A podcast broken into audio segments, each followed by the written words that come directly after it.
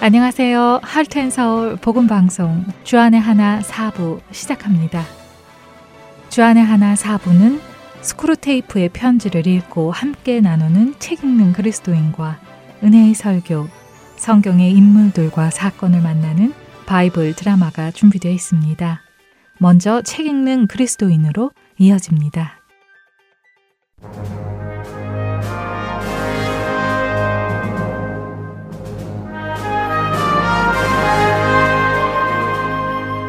여러분 안녕하세요. 책 읽는 그리스도인 진행의 김희옥입니다. 여러분과 함께 이십 세기 최고의 변증가로 불리는 씨 에스 루이스가 쓴 책 스크루테이프의 편지를 중심으로 여러분과 신앙에 관해 나누고 있습니다. 이 책은 스크루테이프라고 하는 경험 많은 삼촌 악마가 그의 조카인 초보 악마 워무드에게 편지를 쓰는 형식으로 구성이 되어 있습니다. 베테랑 악마인 스크루테이프는 자신의 조카 악마가 인간들을 자신들의 먹잇감으로 잘 잡아챌 수 있도록 여러 가지 노하우를 알려주고 있습니다. 책의 화자가 악마이기 때문에 사람을 환자라고 지칭하고 그리스도를 원수라고 말하고 있음을 유의하시기 바랍니다.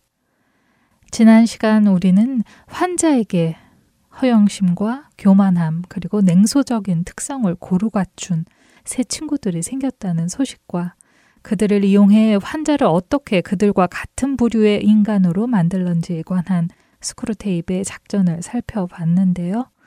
오늘 소개해드릴 열한 번째 편지와 열두 번째 편지는 새로운 친구들에 관한 연장선으로 보시면 될 것 같습니다. 그새 환자에게는 또 다른 친구들이 생겼는데 그들은 일전에 그 우월의식과 특권의식에 젖어있는 돈 많고 영리한 중년 부부와 같이 스크루테이프의 표현을 빌리자면 아주 꾸준하면서도 변함없는 냉소주의자들에다가 속물들이었습니다. 냉소주의자란 인간이 정한 사회의 풍속, 전통, 도덕, 법률, 제도 따위를 부정하거나 무시하는 태도나 경향을 따르는 사람들이란 뜻이고 속물이란 교양이 없으며 식견이 좁고 세속적 이익이나 명예에만 마음이 급급한 사람을 얕잡아 이르는 말로써 그 둘의 밑바탕은 교만인 것입니다. 아무튼 환자가 새로 사귄 친구들은 잘 웃는 특성이 있는데 웃는다는 것은 결코 악마에게 좋은 일은 아니지만은 웃음을 터뜨리는 이유를 네 가지로 분류해 보자면 기쁨, 재미, 적절한 농담, 경박함으로 나눌 수 있다고 말하면서 기쁨이나 재미 따위의 것들은 모두 악마의 편에서 보면 쓰잘머리 없는 것, 심지어 위험한 것들이고 개중 쓸만한 것은 농담과 경박함이라고 얘기하고 있습니다. 농담은 그 자체로는 악마의 편에서 좋은 것이 하나도 없는 것이지만 그것의 용도를 비틀어 사용하면 꽤 적절한 도구가 될 수 있는데 사람들이 농담을 쓰디 쓴 인생사에 매사 위안을 주고 매사에 변명이 돼주는 용도로 그것을 사용하려 하는 점을 이용하라고 조언합니다. 즉 고통의 순간을 인내로서 받아들이고 사색하게 만드는 것이 아니라 그 고통의 순간을 희화화해버림으로써 문제의 정면으로 맞서는 것이 아니라 순간적으로 그것을 회피해버리는 도구로 사용함으로써 이것이 습관이 될 경우 결국 본질을 겉도는 인생을 만들 수 있다는 것입니다. 여러분은 어떠신가요? 농담 자주 하시나요? 예를 들어 자신의 실수를 우스꽝스러운 몸짓이나 표정으로 무마하려고 했던 적이 있나요? 실수를 했다면 응당 미안하다고 말하고 실수를 수습해야 함에도 불구하고 어쩔 수 없었다는 식의 변명의 의도를 가지고 농담을 던져버리는 경우 부끄럽게도 저는 그럴 때가 있는 것 같습니다. 저 같은 경우엔 기억해야 하는 일들을 늘 잘 잊어버리는데 그로 인해 연관된 일이나 사람에게 방해가 되었을 때 혹은 불쾌감을 주었을 때 머리를 쥐어박으며 이놈의 건망증이 문제야 하고 그 상황을 웃음으로 무마시켜보려고 하죠. 어쩔 수가 없었다, 불가항력이야 라는 마음의 소리를 슬쩍슬쩍 실어서요. 인간들은 농담을 가장해서 가슴속에 꽁하니 담아두었던 말을 한다거나 상대편을 향해 평소 마음에 안 드는 부분을 지적한다거나 다 지나간 상대편의 과오를 끄집어낸다거나 하죠.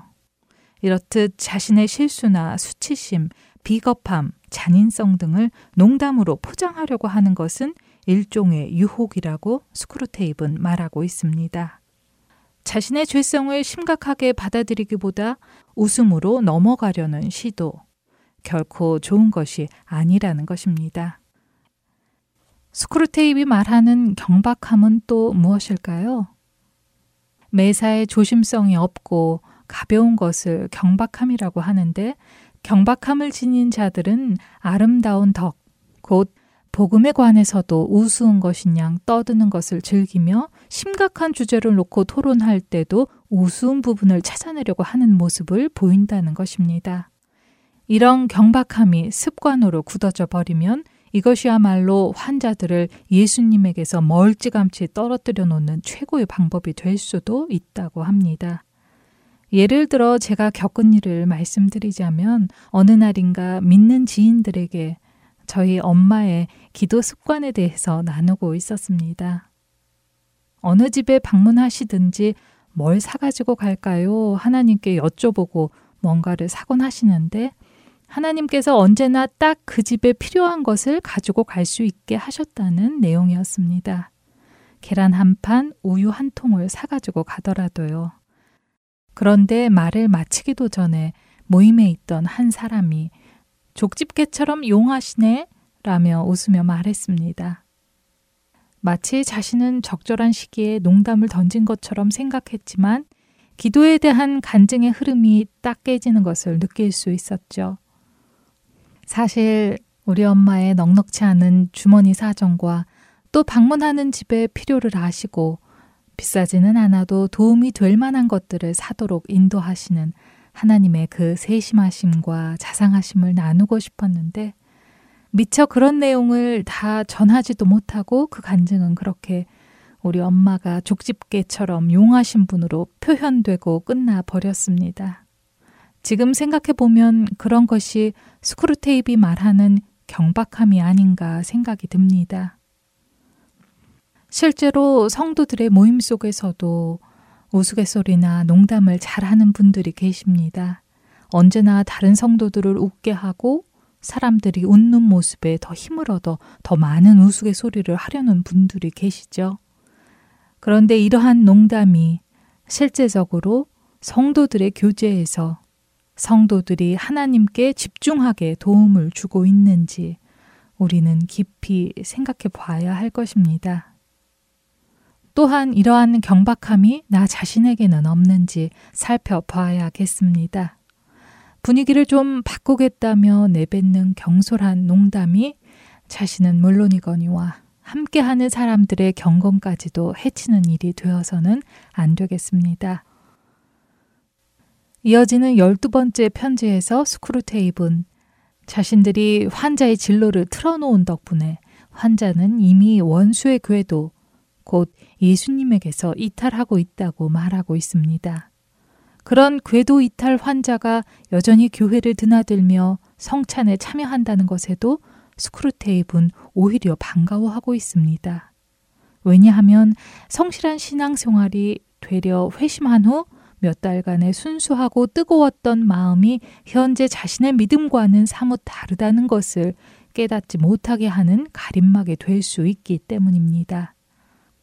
이 가림막은 환자로 하여금 나는 그저 새 친구를 몇몇 사귀고 새 여흥거리를 몇몇 찾았을 뿐이지 여전히 신앙생활을 잘하고 있다는 착각 상태를 유지하게 만드는 도구가 될 수 있기에 반가워하는 것입니다. 다시 말해 환자가 믿음이 약해진 자신의 진짜 위치를 깨닫지 못하게 하는 것이 이 전술의 핵심이라는 것입니다. 환자가 자신의 처지를 깨달으면 회개의 자리로 나아갈 위험이 있기에 그것을 막아야 한다는 것이죠. 다만 환자가 근래 들어 뭔가 잘못하고 있는 것 같아 불편하게 느낄 수 있는데, 이럴 때는 그리스도에 대해 생각하는 걸 점점 꺼리게 되는 경향을 만들어낼 수 있다고 조언합니다. 선악과를 따먹고 하나님의 낯을 피해 동산 나무 뒤에 숨었던 아담과 하와처럼 하나님을 피하게 조장하라는 것이죠. 그리고 일단 이런 상태에 빠지고 나면 교회는 꼬박꼬박 나가도 종교적 의무들은 점점 더 싫어하게 될 거라고 합니다. 예배, 찬양, 기도, 말씀 공부, 성도와의 교제, 성교, 구제 이런 것들이요. 이런 상태가 확고하게 자리 잡으면 불편함 그 자체, 또 불편함을 꺼리는 마음 때문에 진짜 행복에서 멀어진다고 하죠. 즉, 양심의 가책을 느끼고 마음이 불편해지는 게 싫어서 예수님을 생각하지 않고 예수님을 바라보지 않으면 결국 예수님에게서 멀어진다는 것입니다. 지금 현재 우리의 삶에 새로운 사람과의 만남이나 새로운 유흥거리를 통한 가치관의 변화, 우선순위의 변화, 삶의 동선의 변화 등이 있는 것은 아닌지 살피십시오. 그리고 그것이 과연 하나님께 더 가까이 가는 것으로의 변화인지, 양심의 가책을 느끼게 하는 것인지를 따져봐야 할 것입니다. 그것이 나로 하여금 하나님의 낯을 피하게 하는 여지가 조금이라도 있다면, 그것이 무엇이든 우리는 그것을 과감하게 잘라내야 할 것입니다. 물론 우리 스스로는 그렇게 할 수 없습니다. 우리는 현재 우리 모습 그대로 하나님께 나아가야 합니다. 우리의 죄를 분명하고도 충분하게 인정하고 숨김없이 회개할 때 주님께서는 우리를 다시금 당신의 궤도로 복귀시키실 것입니다.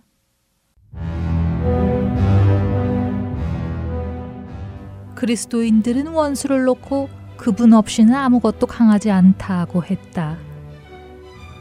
아무것도 아닌 것이야말로 정말로 강하고 말고, 인생의 가장 중요한 시절을 슬쩍 할 수 있을 만큼 강하지.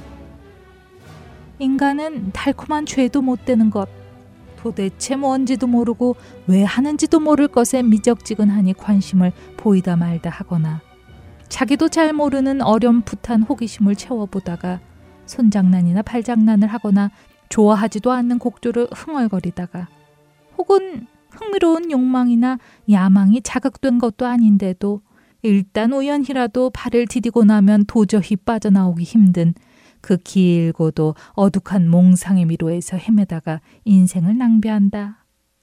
인간이란 그만큼 혼미해지기 쉬운 약한 족속들이야. 이런 건 죄다 사소한 죄가 아니냐고 말하고 싶겠지. 다른 젊은 유혹자들처럼 깜짝 놀랄만한 죄악을 보고하고 싶어 안달난 꼴이 보이는구나. 하지만 명심하거라. 중요한 것은 내가 환자를 원수에게서 얼마나 멀리 떼어놓느냐 하는 것 한 가지뿐이다. 아무리 사소한 죄라도 그것이 쌓이고 쌓여 인간을 빛으로부터 아무것도 아닌 것으로 조금씩 조금씩 끌어올 수 있으면 그만이야. 만약 도박으로도 그런 효과만 낼 수 있다면 살인을 유도하는 것보다 못할 게 없다. 사실 가장 안전한 지옥행길은 한 걸음 한 걸음 가게 돼 있다. 그것은 경사도 완만하고 걷기도 쉬운 데다가 갈래길도 이정표도 표지판도 없는 길이지.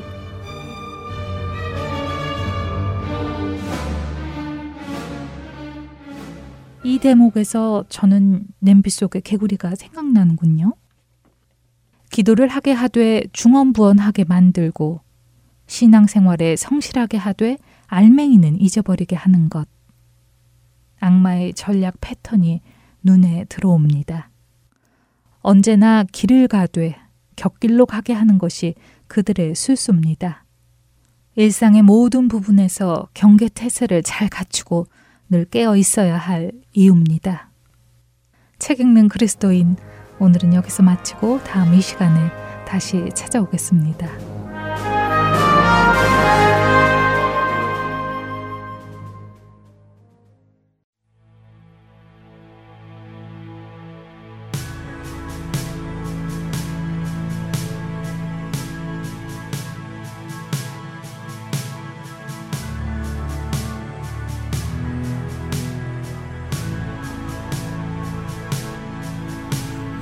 Eyes have seen the glory of the coming of the Lord.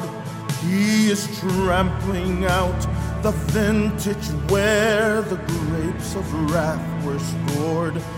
He hath loosed the fateful lightning of his terrible swift sword. His truth is marching on.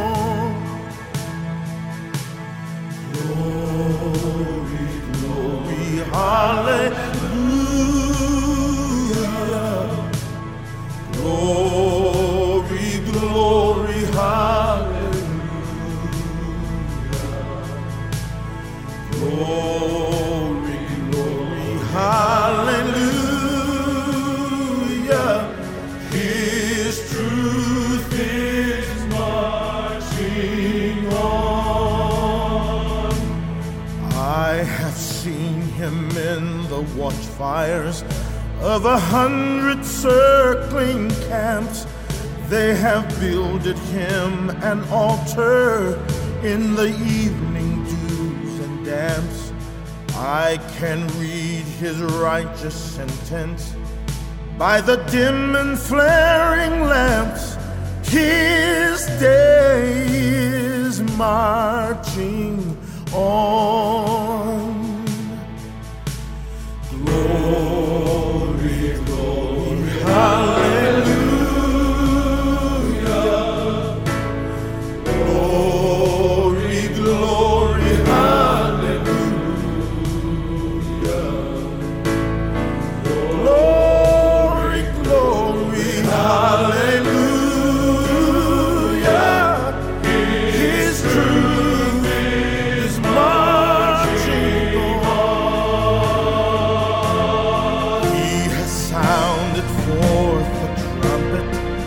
That shall never sound retreat. He is sifting out the hearts of men before his judgment seat. Oh, be swift, my soul, to answer him. Be jubilant, my feet. Our God, he's marching on.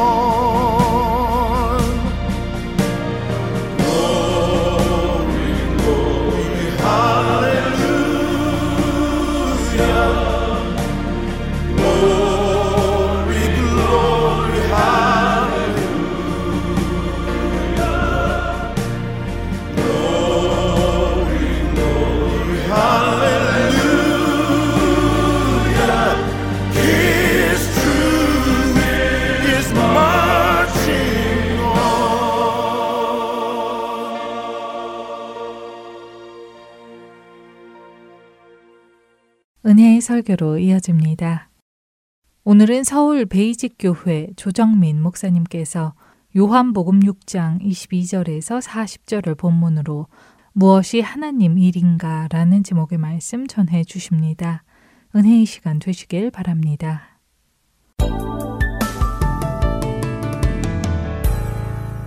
요한복음 육 장의 주제어는 영생입니다. 생명이죠.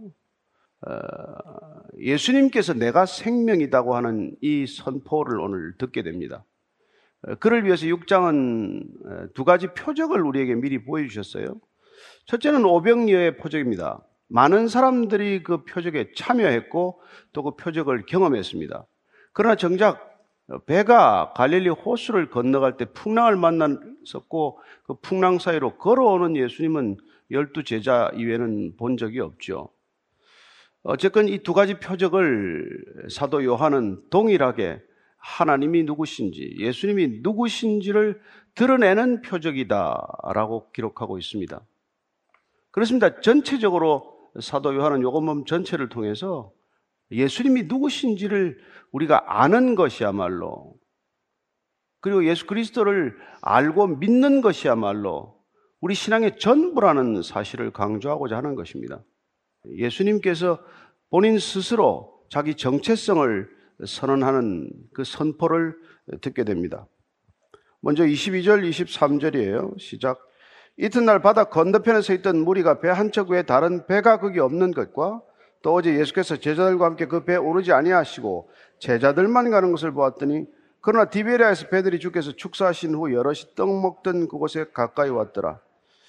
오병이어의 기적 표적이 있었던 다음 날 분명히 배는 어제 한 척밖에 없었고 그 배가 떠날 때 예수님은 타지 않았었는데 예수님도 사라지고 없어요. 그리고 예수님은 건너편, 갈릴리 호수 건너편에 나타나신 것입니다.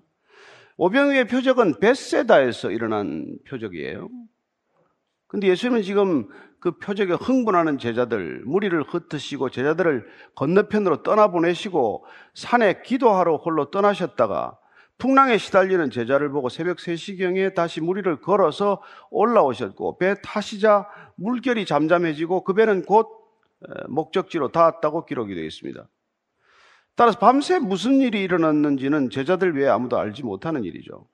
근데 문제는 아침을 맞고 보니까 예수님을 쫓던 무리가 예수님도 없다는 사실과 예수님이 제자들이 건너편에 함께 배를 내렸다는 사실, 믿기지 않는 사실이 어쨌건 대충 이렇게 아는 사람이 생긴 거죠. 그리고 또 하나는 가로 속에 있는 얘기지만 디베랴 갈릴리 호수 남쪽에 있는 사람들이 또 그 소식을 듣고 이, 그야말로 오병이어의 기적이야말로 예수님을 왕으로 삼아야 되겠다고 하는 결정적인 단서가 되는 것 아닙니까? 저분이면 우리가 적어도 먹는 것은 해결되겠구나. 저분의 능력이면 우리가 적어도 로마의 압제로부터 풀려나는 것은 뭐 어려운 일이 아니겠구나. 그래서 그분을 왕으로 모시자고 하는 무리들이 생겨났고 그들은 이제 그 소식을 듣고 이쪽 남쪽에서부터 배를 타고 여러 척 배가 올라온 것이죠. 근데 이미 예수님께서는 가버나움에 계십니다. 가버나움에서 어떤 일이 일어나는지를 읽게 됩니다. 이십사 절부터 이십육 절까지예요. 시작.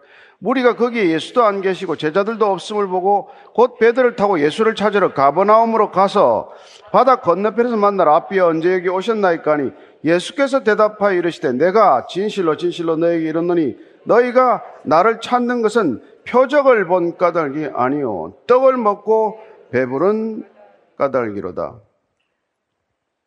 건너편에서 나타났는데 인사들을 합니다.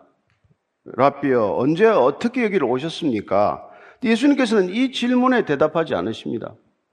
그런 단도직입적으로 너희들은 표적을 보고 지금 나를 따라오는 것이 아니라 먹고 배부른 까닭에 나를 쫓아오는구나. 우리가 그 앞서 삼 장에 보면 한밤중에 니고데모가 찾아오지 않았습니까? 니고데모가 인사말을 건네는데 인사말에 대꾸하지 않으십니다. 누구든지 지금 예수님 하시는 일 보면은 예수님에 대해서 정말 궁금증을 가질만 하다는 인사말을 던졌지만 예수님은 거기 반응하지 않고 결론부터 얘기해요. 거듭나야 하나님 나라를 볼 수 있다. 지금 사람들이 따라와서 예수님께 지금 어떻게 여기 오셨습니까? 하는 인사말에 아, 내가 뭐 어제 무리를 좀 걸었지. 그렇게 얘기하지 않는단 말이에요. 너희들이 도대체 나를 따르는 것은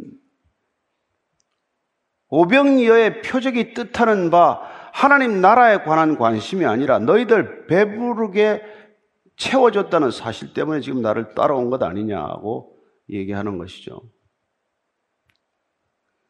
그렇습니다. 예수님을 따르는 그 수많은 무리들 가운데 대부분의 사람들은 내 필요가 채워지는 것 때문에 내가 원하는 것이 충족되기 때문에 예수님을 따라오는 것이죠. 그렇게 따라오는 것은 하나님의 나라와는 상관이 없다라는 뜻으로 말씀하시는 것입니다. 이렇게 자기의 필요를 위해서 예수님을 따라오는 사람들을 사도 바울은 빌립보서에서 이렇게 말합니다. 삼 장 십구 절이에요. 시작.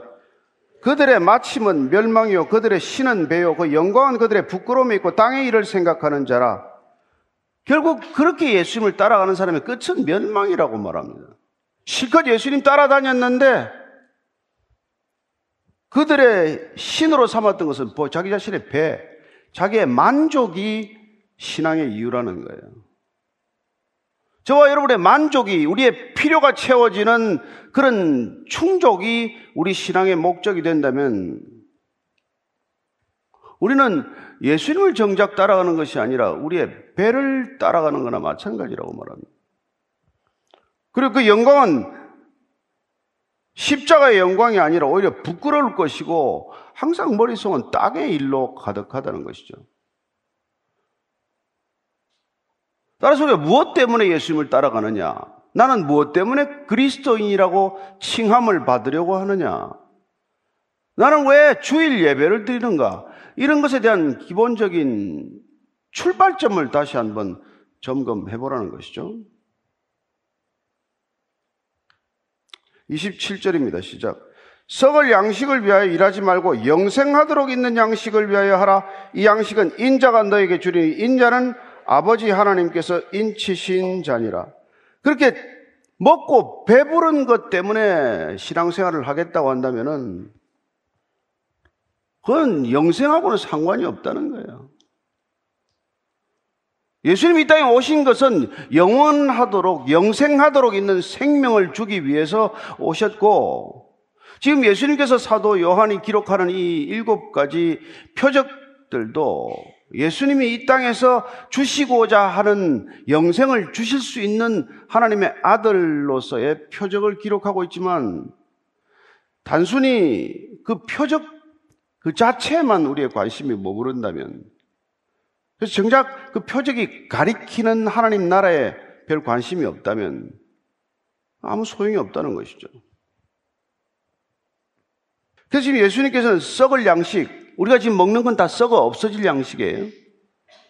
우리가 날마다 열심히 일해서 버는 돈은 다 없어질 것들입니다. 그런 것들을 위해서 일하지 말고 여기 보니까 영생하도록 있는 양식을 위하여 일하라. 영생하는 양식, 영원한 생명을 위한, 그걸 위해서 일하라는 거예요. 근데 우리가 들으면은 일하라에 또 포커스가 가게 돼요. 우리는 너무나 우리가 열심히 일해서, 어, 뭐, 삭스를 받고, 그 삭스로 양식을 또 사서 먹고 살아가는 존재이기 때문에 이 양식을 위해서 일하지 말고 저 양식을 위해서 일하라 그러면은 또 하나님을 위해서 어떤 일을 하고 하나님으로부터 삭스를 받아서 영생이라고 하는 선물을 얻을 것인가. 이렇게 자연스럽게 우리의 사고 구조는 고착이 되어 있는 것이죠. 그래서 어떻게 일하라는 것입니까? 무슨 일을 해야 합니까? 어떻게 일해야 우리는 영생을 받는 것입니까? 이렇게 금방 우리의 사고는 전개가 되는 것이죠. 그랬더니 예수님께서는 이 양식은 너희들이 일해서 사는 것이 아니라 인자가 너에게 주는 것이다. 보통 복음서에서 인자가 나오면은 표적을 행하시는 예수님, 고난 받으시는 예수님, 재림하실 예수님을 지칭하는 말씀이에요. 그건 인자가 주는 것이다. 다니엘서에서 비롯된 하나님의 아들, 곧 사람의 아들, 사람의 아들로 오신 그 예수님은 지금 계속해서 복음서에서는 표적을 베풀고 계시고, 그리고 나중에는 고난받으실 것을 말씀하시고, 또한 영광 중에 장차 재림하실 것을 말씀하실 때 인자라는 표현을 반복해서 즐겨 쓰고 계십니다. 그런데 그 영생을 주시기 위해서 인자가 이 땅에 하나님의 인치심을 받고 보내심을 받았다는 거예요. 예수님 지금 내가 하나님 아버지의 인치심을 받았다. 그 당시에 인을 친다, 도장 찍는다는 것은 세 가지 뜻입니다. 또한 내 소유를 뜻하는 것이고, 내가 보호할 수 있다는 것이고, 내가 보증한다는 뜻이에요. 그래서 지금도 마찬가지로 내가 도장 찍었다. 그럼 그 내 소유라는 것 아닙니까? 그리고 내 소유인 만큼 내가 지켜내겠다는 것이죠. 내가 지켜낼 만한 가치가 있다는 것을 보증하는 것 아닙니까? 그래서 예수님께서는 지금 내가 하나님 아버지께서 나를 인치셔서 도장 찍어서 이 땅에 보내셨다. 그렇습니다. 예수님의 정체성은 하나님 아버지께서 이 땅에 보내신 자입니다. 보내신 분이죠. 그래야 이분은 이 땅에 오셔서 우리를 또한 부르시고 우리를 또한 인치셔서 보내시기로 결정하신 것이죠.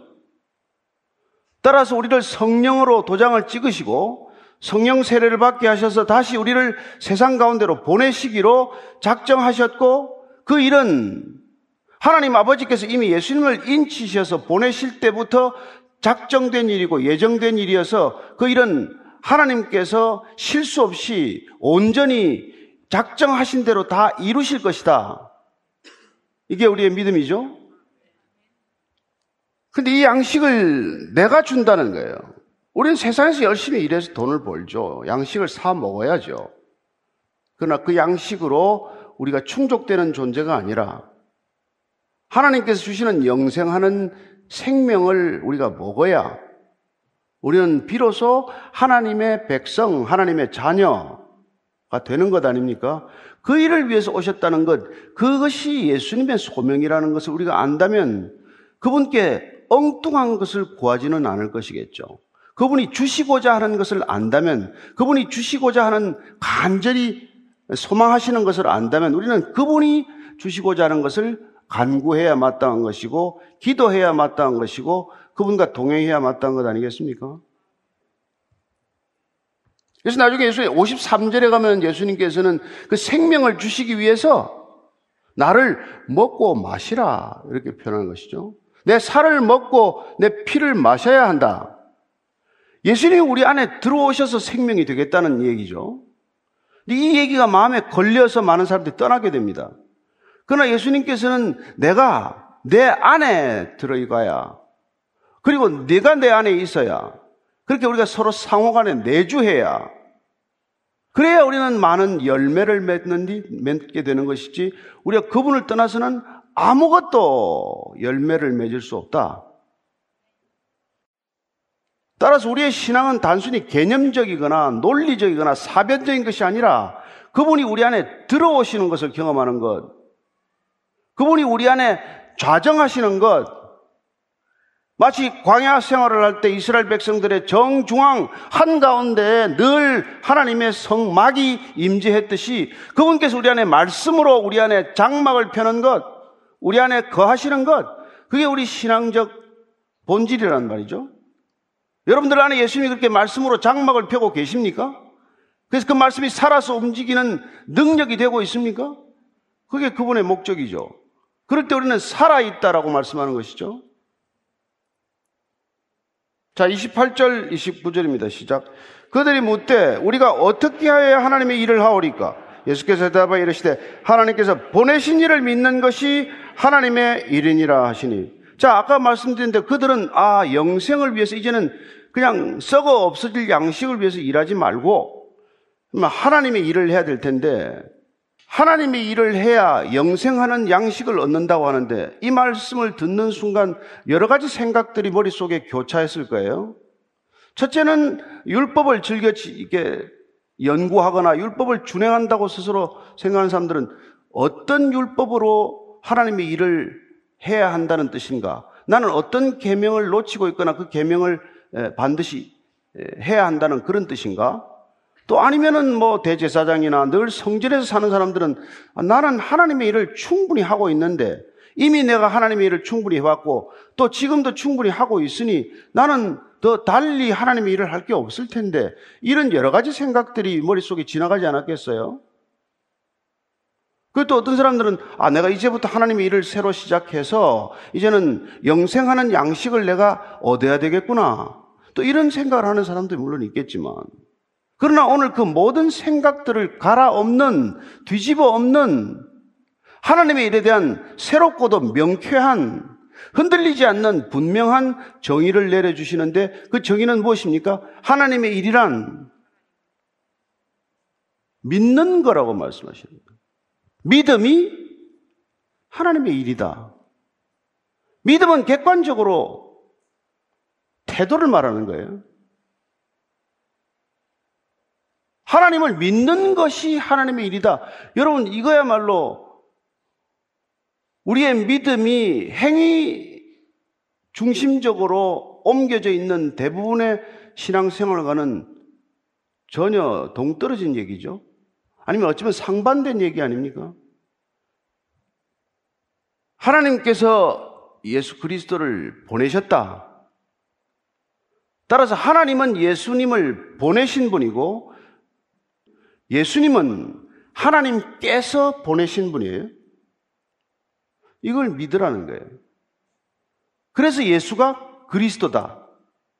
하나님께서 우리에게 영생하도록 있는 생명을 주시도록 예수님을 보내셨고 예수님은 영생하도록 있는 생명을 우리에게 주시기 위해서 하나님으로부터 보내심을 받아서 그분이 보내셨다는 것을 우리가 믿도록 하는 것, 그게 그분의 일이라는 거예요.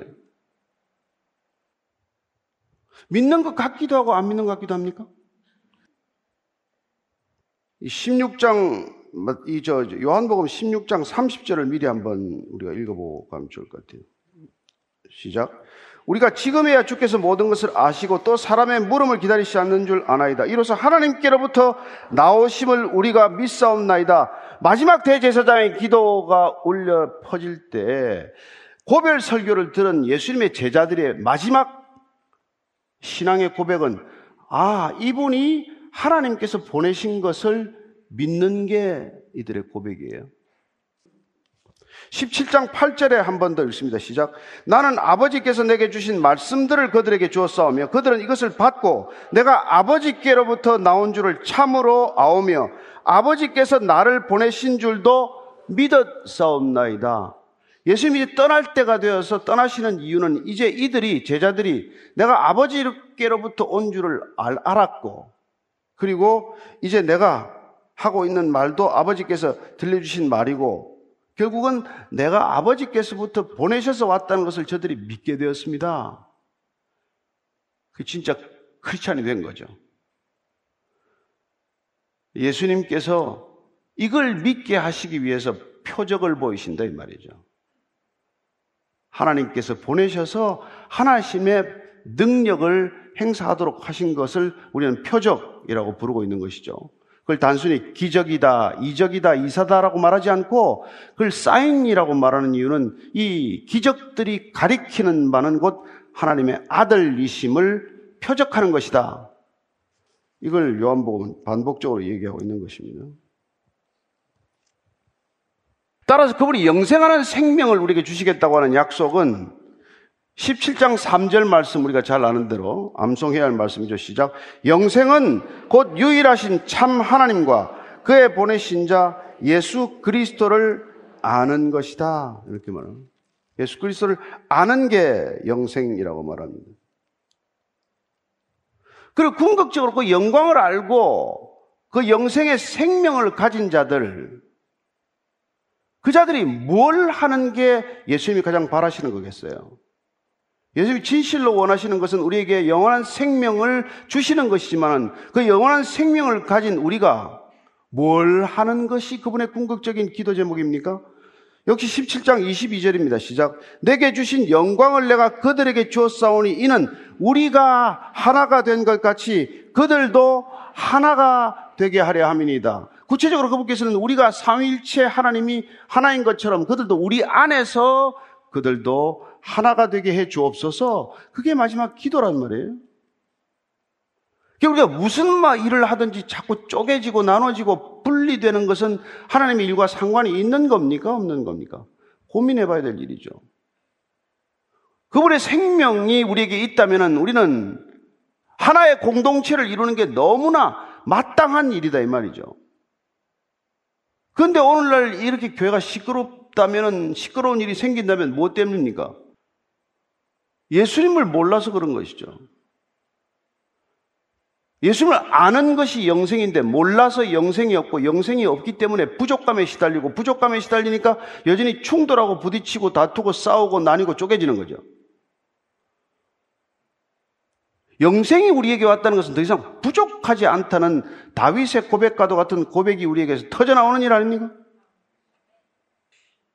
그래서 믿는 것이 하나님의 일이라는 것을 우리가 분명히 깨닫는다면 우리는 우리의 일상적인 삶과 신앙이 분리될 수 없다는 것을 알게 되는 것이죠. 내가 예수가 그리스도다는 걸 믿기 때문에 아이를 기르는 것도 하나님의 일인 것이고, 내가 출근해서 하루 종일 열심히 일하는 것도 믿음 가운데 믿음을 가지고 믿음과 일하고 있다면 그는 하나님의 일을 하고 있는 거란 말이에요. 따라서 지금 주님께서 우리에게 바르게 믿는 것, 제대로 믿는 것, 제대로 아는 것, 이게 그토록 중요한 까닭은 그래야만 우리는 일상으로부터 분리되지 않은 신앙, 현실에 굳게 뿌리박은 신앙, 현실과 분리되지 않는 신앙, 그래야 우리가 일상적으로 경험하는 가족이나 이웃들과의 관계가 괴리되지 않는 신앙으로 갈 수 있기 때문에 어떤 것보다도 믿음으로 일하라고 지금 얘기하고 있는 것이죠. 그래서 우리 믿음이 예수님을 바로 아는 것, 예수님을 제대로 아는 것보다 더 중요한 일이 없다는 것은 그때나 지금이나 언제까지나 가장 원칙이란 말이에요. 원칙. 우리의 신앙은 그분을 아는 데서 비롯되어야 한다. 바르게 아는 데서 비롯되어야 된다. 히브리인들의 생각은 바로 안다는 것은 바른 관계를 가지고 있다는 뜻이죠. 깊이 깊이 관계를 맺고 있다는 뜻이죠. 그렇습니다. 저와 여러분들이 아무리 저하고 관계가 있다고 여러분들이 크리스천이 되는 게 아니잖아요. 여러분들 옆에 있는 이 성도들 다 이름을 외운다고 해서 그리스도인이 되는 게 아니지 않습니까? 주님을 바르게 알 때 여러분들은 그리스도인이 되는 것이고, 그때 주님께서 주시고자 하는 영생하는 생명을 받게 되는 것이고, 그 선물을 받게 되면 여러분들은 든든한 믿음 위에서 살아가는 어떤 관계든지 목마르지 않은 관계가 될 것이고, 목마르지 않은 사랑으로, 부족하지 않은 사랑으로 이웃을 사랑하고 이웃을 섬기는 그런 그리스도인이 될 것 아니겠어요? 그렇게 하고 계십니까? 그렇지만 우리가 안 된다고 해서, 우리가 잘못 지금 믿고 있다고 해서 예수님이 잘못된 게 아니란 말이에요. 그래서 예수님을 바로 아는 것, 바른 관계를 맺는 것, 그게 우리 신앙의 어떻게 보면 전부다 이 말이에요. 그래야 여러분들이 교회를 뭐 다녀도 목마르지 않을 것이고, 그리스도인이 되고 나서도 이 삶이, 신앙과 삶이 분리되거나 동떨어진 삶을 살지 않게 될 것이고, 그래야 여러분들은 어디를 가나 화평케 하는 자로 살아갈 것이고, 사랑받는 자로 살기에 어디 가든지 사랑하는 자로 여러분들이 살아갈 수 있게 되는 것이죠. 근데 어떻게 보면은 이렇게 예수님을 쫓아오는 사람들은 열심히 있는 자들이에요. 여러분, 게으른 사람들 쫓아오지 않잖아요. 근데 열심히 예수님을 쫓아오는 사람들이 더 화근이 되는 경우가 많단 말이에요. 잘 모르고 자기의 무지와 자기의 욕심을 가지고 열심을 다하고 열정을 가진 사람들은 차라리 예수님에 대해서 무관심한 사람보다도 훨씬 위험한 사람들이란 말이에요. 잘 모르기 때문에, 자기의 탐욕 때문에, 자기의 배를 위하여, 자기의 욕심을 위하여 열심을 내는 사람들은 다른 사람들에게도 예수님을 가릴 소지가 많기 때문에 예수님께서는 자칫하면은 저희들도 천국에 들어가지 않고 문고리 잡고 남도 천국에 못 들어가는 열심을 다하는 사람이 된단 말이에요. 그래서 오늘 예수님께서는 잘못된 열심으로 하나님의 일을 하는 것이 아니라, 잘못된 열심으로 일하는 것이 아니라 우선 하나님을 믿으라, 예수님을 믿으라, 성령님을 믿으라, 삼위일체 하나님을 제대로 믿으라. 이게 우리 신앙의 본질이고 핵심이고 전부라는 것입니다. 자, 삼십 절 삼십일 절입니다. 시작. 그들이 묻되 그러면 우리가 보고 당신을 믿도록 행하시는 표적이 무엇이니까, 하시는 일이 무엇이니까, 기록된 바 하늘에서 그들에게 떡을 주어 먹게 하였다 함과 같이 우리 조상들은 광야에서 만나를 먹었나이다. 이들의 생각은 안 바뀌어요. 이들은 여전히 그러면 우리가 하나님 일 좀 해보겠는데 당신이 하나님의 아들이라는 것, 보내신 자라는 표적을 더 보여줘라. 아, 지금까지 본 표적은 무엇이고 또 더 다른 표적을 보여달라는 것 무엇입니까? 뭐 도마와 같은 사람이죠. 뭐 창자국과 못자국을 보여줘야 믿겠다. 예수님께서 또 보여주세요. 보여주고 나서 보지 않고 믿는 자는 복되도다라고 말씀하신 것은 무엇 때문입니까? 보고는 믿는 게 아니라 보고는 설명되는 것이고 증거되는 것이고 보고는 확증되는 것이죠. 믿음은 설명이 아니지 않습니까? 믿음은 보지 않고 믿는 게 믿음의 본질이죠. 믿을 만한 대상이기에 우리가 믿음으로 나아가는 것 아닙니까? 그래서 표적을 보여달라 하시는 일이 뭡니까? 왜냐하면 우리 조상들은 광야에서 출애굽에서 만나를 매일같이 내려주지 않았습니까? 당신은 지금 오병이어 가지고 한 번 이렇게 기적을 베풀었지만 정말 당신이 하늘에서 온 참 생명이라고 한다면 아유 뭐 모세처럼 매일 만나를 내려주셔야죠. 그래야 우리가 따르든지 믿든지 할 것 아닙니까? 그랬더니 예수님께서 삼십이 절 삼십삼 절입니다. 시작. 예수께서 이르시되 내가 진실로 진실로 너에게 이르노니 모세가 너에게 하늘로부터 떡을 준 것이 아니라 내 아버지께서 너에게 하늘로부터 떡, 참 떡을 주시나니 하나님의 떡은 하늘에서 내려 세상에 생명을 주는 것이니라. 만나는 진짜 떡이 아니라는 거예요. 지금 예수님은 참 떡, 실제, 진짜 정말 신뢰할 수 있는 떡 얘기를 꺼내고 있잖아요. 따라서 오병여의 표적이 가리키는 바는 참된 떡, 참된 생명, 영생하는 생명을 가리키고 있다. 그랬더니 뭐 당장 또 표정이 달라지죠. 삼십사 절 삼십오 절입니다. 시작. 그들이 이르되 주여 이 떡을 항상 우리에게 주소서. 예수께서 이르시되 나는 생명의 떡이니 내게 오는 자는 결코 줄이지 아니할 터이요 나를 믿는 자는 영원히 목마르지 아니하리라.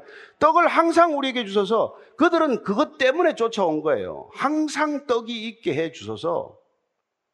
만나는 매일 내리지 않았습니까? 항상 내가 원할 때, 내가 부족하다고 느낄 때, 내가 갈망할 때 항상 나를 채워주소서. 사마리아 우물과 여인과 다르지 않죠. 그 여인도 내 배에서 샘솟도록 영생하는 생명수가 솟아나리라. 그러면 그 물 때문에 내가 좀 우물가에 물 더 이상 떠오지 않게 하소서 이렇게 말하잖아요. 항상 우리에게 달라. 자, 예수께서 드디어 오늘 예수님의 이 요한복음에서 그 자기 정체성 선언의 첫 번째 선언인 나는 생명의 떡이다 라고 말씀하십니다. 떡을 주시는 자라고 소개했던 예수님께서는 내가 곧 떡이다 라고 말씀하십니다. 내가 곧 참떡이다. 내가 곧 생명의 떡이다 말씀하시는 거죠. 우리 잘 아는 대로 내가 곧 생명의 떡이다. I am the bread of life. 이때 I am은 모세가 떨기나무에서 하나님의 음성을 들었던 그 곧 I am who I am이라고 말씀드렸고 이 I am who I am은 하나님께서 나 자신을 소개할 때 나는 스스로 있는 자니라 이렇게 번역을 하지 않았습니까? 따라서 예수님은 두 가지 의미를 동시에 전하고 있는 것이죠. 스스로 있는 자는 곧 생명의 떡이다. 하나님은 곧 생명이시다. 하나님은 종교가 아니다. 하나님은 생명이시다. 예수님은 종교 제도가 아니다. 생명이시다. 성령님은 종교적 대상이 아니다. 우리의 생명이시다 이 말이에요. 저 여러분들이 생명을 오늘도 받게 되기를 축원합니다. 이 생명을 받는 것, 이 생명을 누리는 것, 날마다 이 생명을 먹는 게 종교입니까? 하나님을 종교적 틀, 종교적 제도 속에 가두어버려 그래서 하나님이 유대교가 되어버린 것을 예수님께서는 깨뜨리고 계신 것 아닙니까?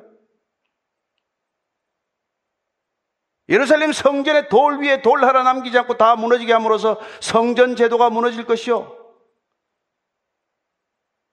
제사장을 다 없애버림으로써 우리를 만인 제사장이 되게 할 것이요 십자가에서 달리시고 모든 것을 다 이루었다라고 선포하심으로써 아니 더 이상 재물은 필요 없다고 말씀하심으로써 우리에게 종교적 자유, 진정한 진리 안에서의 자유를 선포하시기 위해서 그분이 오늘 처음 선포하시는 그런 자기 정체성의 선언, 그 첫 번째 선언은 나는 곧 생명의 떡이다 이 말씀이에요.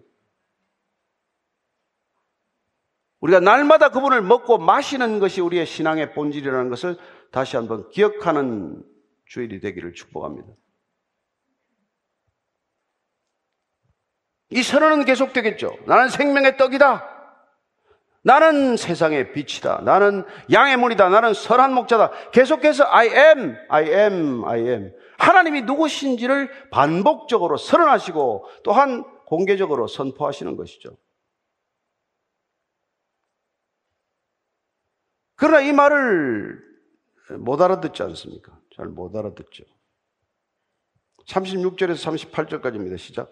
그러나 내가 너희에게 이르기를 너희는 나를 보고도 믿지 아니하는도다 했느니라. 아버지께서 내게 주시는 자는 다 내게로 올 것이요 내게 오는 자는 내가 결코 내쫓지 아니하리라. 내가 하늘에서 내려온 것은 내 뜻을 행하려 함이 아니요 나를 보내신 이의 뜻을 행하려 함이라. 예수님이 말씀을 선포하실 때 예수님의 자기 정체성 선언 앞에서 우리는 항상 둘로 나눠지는 것을 보게 돼요. 그걸 받아들여서 말씀 그대로를 쑥 먹는, 그리하여 믿음으로 반응하는 믿는 자들과 결국 그 말씀을 거부함으로써 믿지 않는 자로 나뉘는 것이죠. 그래서 예수님이 이 땅에 오심으로 종말론적 시간은 시작이 된 것이고, 그분의 말씀이 선포될 때마다 우리는 구원과 심판의 갈림길에 서는 것이고, 그분의 말씀을 우리가 받아들임으로써 우리는 영원한 생명, 영생하도록 있는 생명을 날마다 먹는 것이고 우리 안에서 체험하는 것이고, 그걸 거부함으로써 우리는 날마다 죽음을 경험하는 것이고 심판을 자초하는 것이 되는 것이죠. 따라서 예수님께서 오늘 하나님의 일을 하고 싶으니 내가 하는 말을 그냥 믿으라고 말씀하십니다. 저는 저와 여러분들이 예수님의 말씀을 액면 그대로 다 믿게 되기를 바랍니다. 믿음으로 먹게 되기를 바랍니다. 먹음으로 우리 안에 능력이 되기를 바랍니다. 그 먹음으로 생긴 능력으로 살아내기를 바랍니다. 그 능력으로 사랑하기를 바라고 섬기기를 바라고, 그리고 복음을 전하는 놀라운 전도자의 걸음 되기를 축원합니다. 그게 우리 신앙의 전부예요. 뭐 복잡합니까? 자, 삼십구 절 사십 절의 시작. 나를 보내신 이의 뜻은 내게 주신 자 중에 내가 하나도 잃어버리지 아니하고 마지막 날에 다시 살리는 이것이니라. 내 아버지의 뜻은 아들을 보고 믿는 자마다 영생을 얻는 이것이니 마지막 날에 내가 이를 다시 살리리라. 마지막 날, 마지막 날은 계속해서 우리가 심판의 날, 동시에 구원의 날을 뜻하는 것이죠. 여기서는 구원의 뜻으로 쓰였습니다. 어쨌든 하나님께서 예수님을 보내신 뜻은 하나님께서 예수님에게 보내시는 사람들을 하나도 잃어버리지 않는 거라고 말합니다. 따라서 우리가 예수님께 가는 것은 하나님 아버지께서 우리가 가도록 하셔야 그분께로 오신다는 것을 예수님 말씀해주고 계신 것이죠. 예수님께서 나한테 오는 사람들 그냥 오지 않는다. 내 아버지께서 내게 보내셨기 때문에 나는 누구도 쫓아내지 않는다. 나는 다 그들을 살리는 것이 내 소명이다. 이렇게 말씀하시죠. 따라서 저와 여러분들은 오늘 다시 한번 하나님의 일에 대해서 깊이 생각해 보시게 되기를 바랍니다. 무슨 일을 요즘 열심히 하고자 하십니까? 어떤 일이 하나님의 일이라고 생각하십니까? 교회 안에서 더 많은 시간을 보내기 위해 보내는 것이 하나님의 일이라고 생각을 하십니까? 그렇지 않습니다. 저는 저와 여러분들이 어디에서 무슨 일을 하건 하나님을 믿는 삶을 살아내는 것이 곧 하나님의 일이라는 것을 오늘 분명히 기억하고 이 자리를 떠나게 되시기를 바랍니다.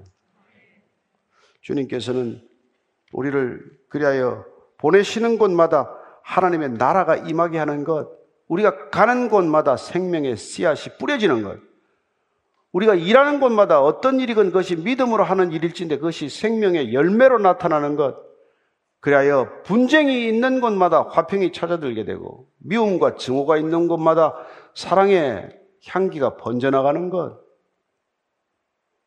그런 것들이 주님께서 우리를 부르신 이유요, 우리를 건지신 이유요, 우리를 영생하는 생명으로 새롭게 나게 하신 이유 아닙니까?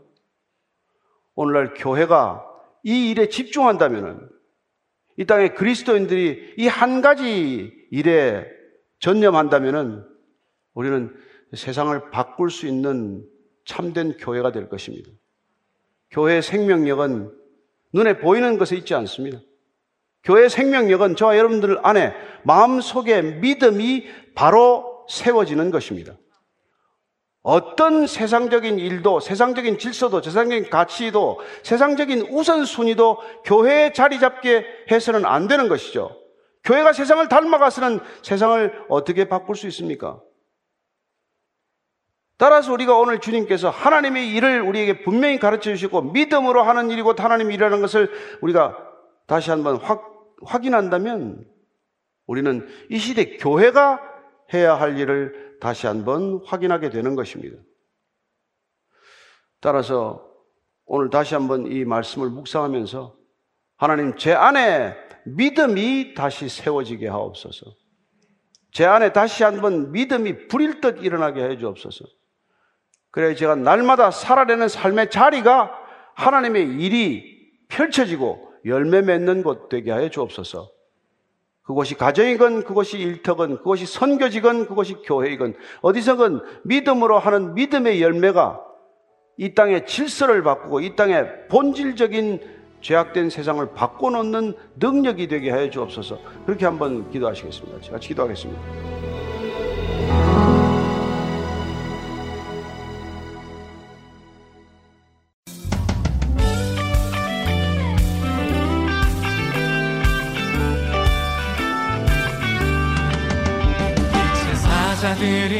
어서 가서 어둠을 물리치고 주의 진리 모르는 백성에게 복음의 빛 비춰라. 빛의 사자들이여 복음의 빛 비춰라. 죄로 어둠 밤 밝게 비춰라.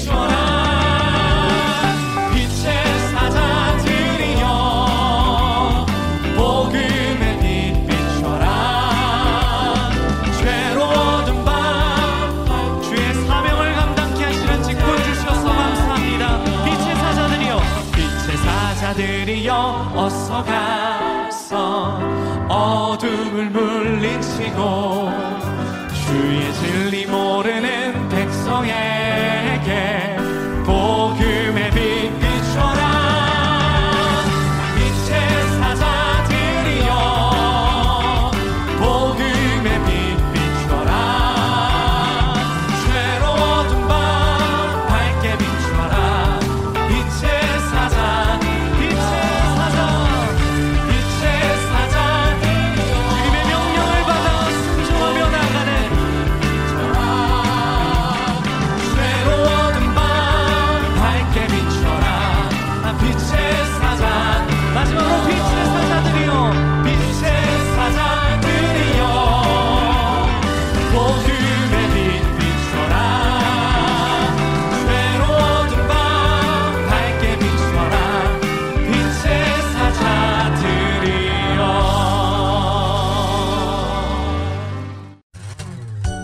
복음방송 씨디는 언제 나올까?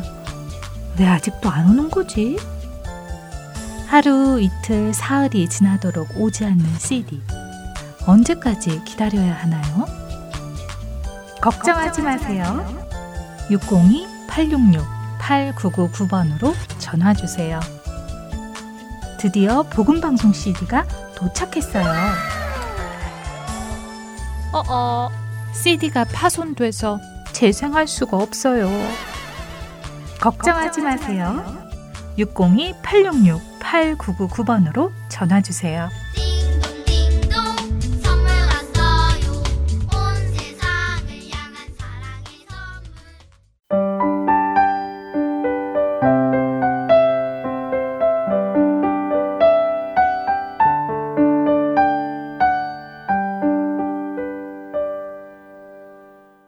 성경 속의 인물들과 사건을 만나는 바이블 드라마로 이어집니다.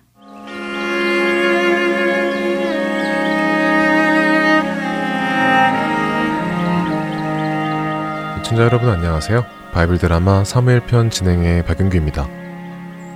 아둘람 굴에 있는 다윗에게 모여든 사람들, 그들의 숫자는 사백여 명이나 되었습니다. 이들은 모두 사울왕 아래에서 고통당하고 사람들에게 빚을 지고 마음에 원한이 있는 사람들이었죠. 그리고 그 중에는 다윗의 부모와 형제들, 그리고 친척들도 있었습니다. 사울이 다윗을 미워하였기에 다윗의 형제들과 친척들의 목숨은 위험했죠. 다윗은 아무래도 자신의 부모와 형제들이 위험할 것 같아 그들을 데리고 모압 땅으로 갑니다. 그리고는 그들을 모압 땅에 안전하게 살도록 해주지요. 그러나 다윗은 모압 땅에 계속 있을 수 없었습니다. 하나님께서는 다윗이 유대 땅에 있기를 원하셨죠. 그래서 다윗은 부모와 형제들을 모압 땅에 두고는 유대 땅 헤레시라는 곳으로 자신을 따르는 사람들과 함께 갑니다. 다윗이 나타나자 헤레스 사람들은 그 사실을 급히 사울 왕에게 알렸습니다. 사울 왕이시여, 다윗이 드, 드디어 나타났습니다. 뭐지? 쥐새끼처럼 숨어있더니 드디어 나타났구나. 이 내가 생각해보니 아무래도 내 신하인 당신들을 믿을 수 없어. 사울은 갑자기 자신의 신하들에게 화를 내기 시작했습니다. 아니, 다윗이 나타난 것이 이렇게 보고가 되는데도 당신들은 그동안 다윗이 어디 있는지 모른다고 할 수 있어. 빌경, 당신들이 다윗의 편에 서서 다윗을 도와 나를 죽이려 하는 것 아니겠소? 아니, 사울 왕이시여, 그, 그게 무슨 말씀이십니까? 그, 그, 그럴 리가요. 그럴 리가 없다고. 지난번에 내 친아들인 요나단이 다윗을 도왔을 때도 자네들 중 어느 누구도 내게 그런 귀뜸을 해준 사람이 없으니 내 생각에는 자네들이 지금까지 다윗을 숨겨주고 있었던 것 같소.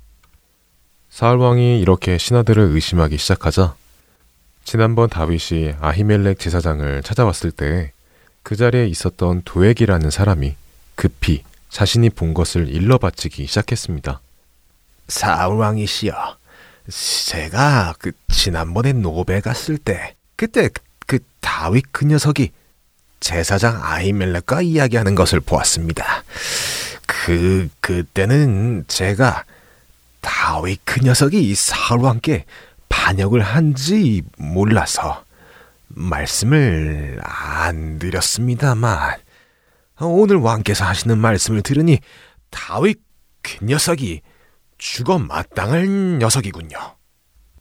노베서 아히멜렉 제사장을 만났다고? 그래, 다윗이 아히멜렉과 무슨 짓을 했나? 제가 보니 아히멜렉 제사장이 다윗에게 먹을 것도 주고 또 그 블레셋 장군 골리앗의 칼도 주었습니다. 메야, 골리앗의 칼을? 다윗 이놈이 정녕 나를 죽이고 내 왕의 자리를 차지하겠다는 것이군. 안 되겠군. 당장 노베에 있는 아히멜렉과 그의 가족들을 끌어오르도록 해라. 사울의 군사들은 즉시 노베 가서는 아히멜렉과 그의 식구들, 곧 제사장으로 섬기고 있는 아히멜렉의 집안 사람들을 모두 끌고 왔습니다. 아히멜렉 집안 사람들은 갑자기 끌려오게 된 것에 두려워 떨기 시작했지요. 사, 사울 왕이시여, 무, 무슨 일이 있으십니까? 네 이놈 아히멜렉, 네가 어째서 다윗과 공모하여 나를 대적하느냐? 무엇 때문에 내가 그 녀석에게 먹을 것을 주고 칼까지 주고 그를 위해 기도까지 해 주었느냐? 내 놈이 정녕 그를 도와 나를 몰아내려 하는 것이냐? 무, 무슨 말씀을... 다윗 장군이야 사울 왕께 가장 충성된 부하가 아닙니까? 그러니 사울 왕을 섬기는 마음으로 그에게 필요한 것을 주었을 뿐입니다.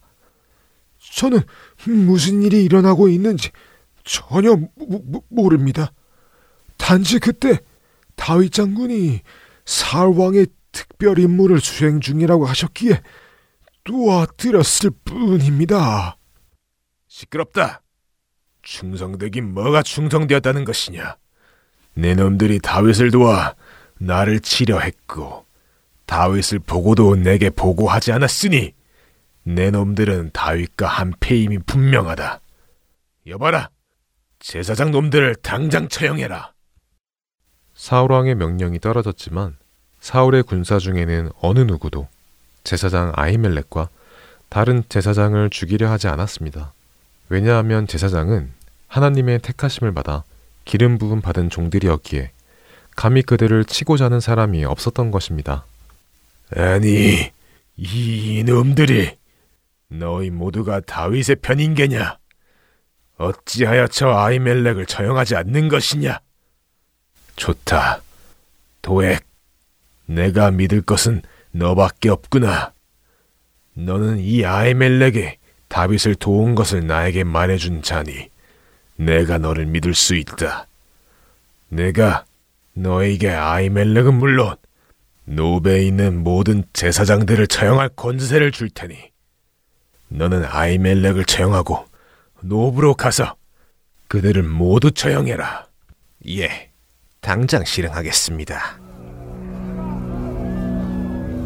도액은 이 일로 사울왕의 신임을 얻는 것을 기뻐하며 하나님께서 기름 부어 세우신 제사장을 자신의 손으로 죽이는 것을 두려워하지 않았습니다. 뿐만 아니라 도액은 노베 가서 그곳에 사는 모든 사람들, 남성은 물론 여성과 아이들, 그리고 소와 나귀와 양까지 모두 죽이기 시작했습니다. 도액은 자신의 유익을 위해 해서는 안 되는 일을 한 것입니다. 바이블 드라마 사무엘 편, 다음 시간에 뵙겠습니다. 안녕히 계세요.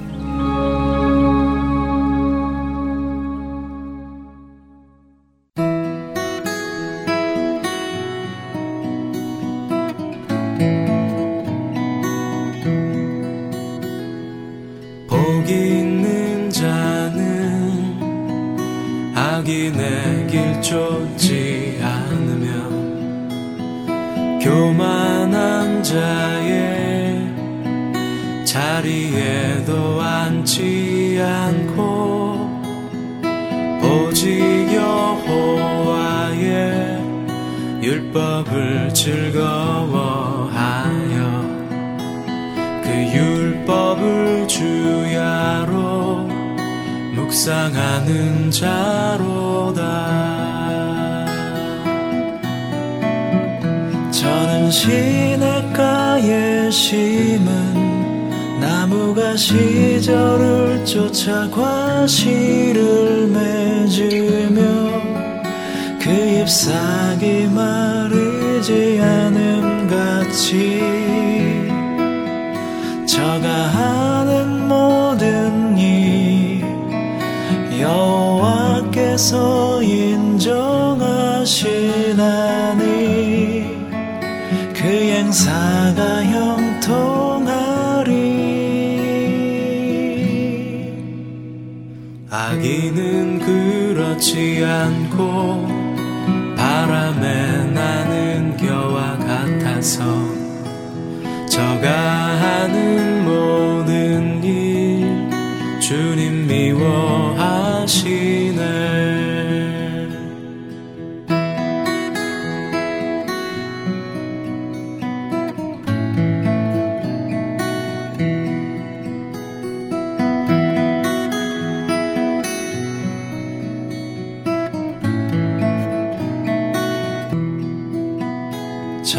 시냇가에 심은 나무가 시절을 쫓아 과실을 맺으며 그 잎사귀 마르지 않음같이 저가 하는 모든 일 여호와께서 인정하시나니 그 행사가 형통하리.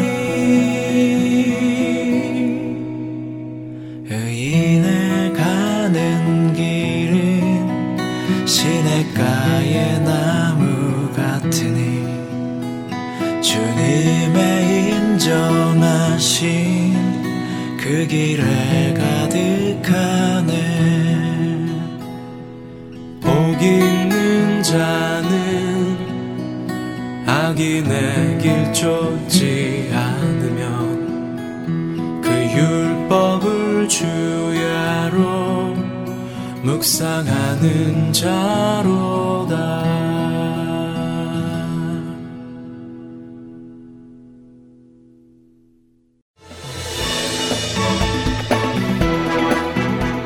할텐서울 복음방송 주 안에 하나 사 부 준비된 순서는 여기까지입니다. 예수님의 사랑과 용서의 능력을 덧입고 매일매일 승리하는 우리 모두가 되기를 소망합니다. 다음 시간까지 안녕히 계세요. 고맙습니다.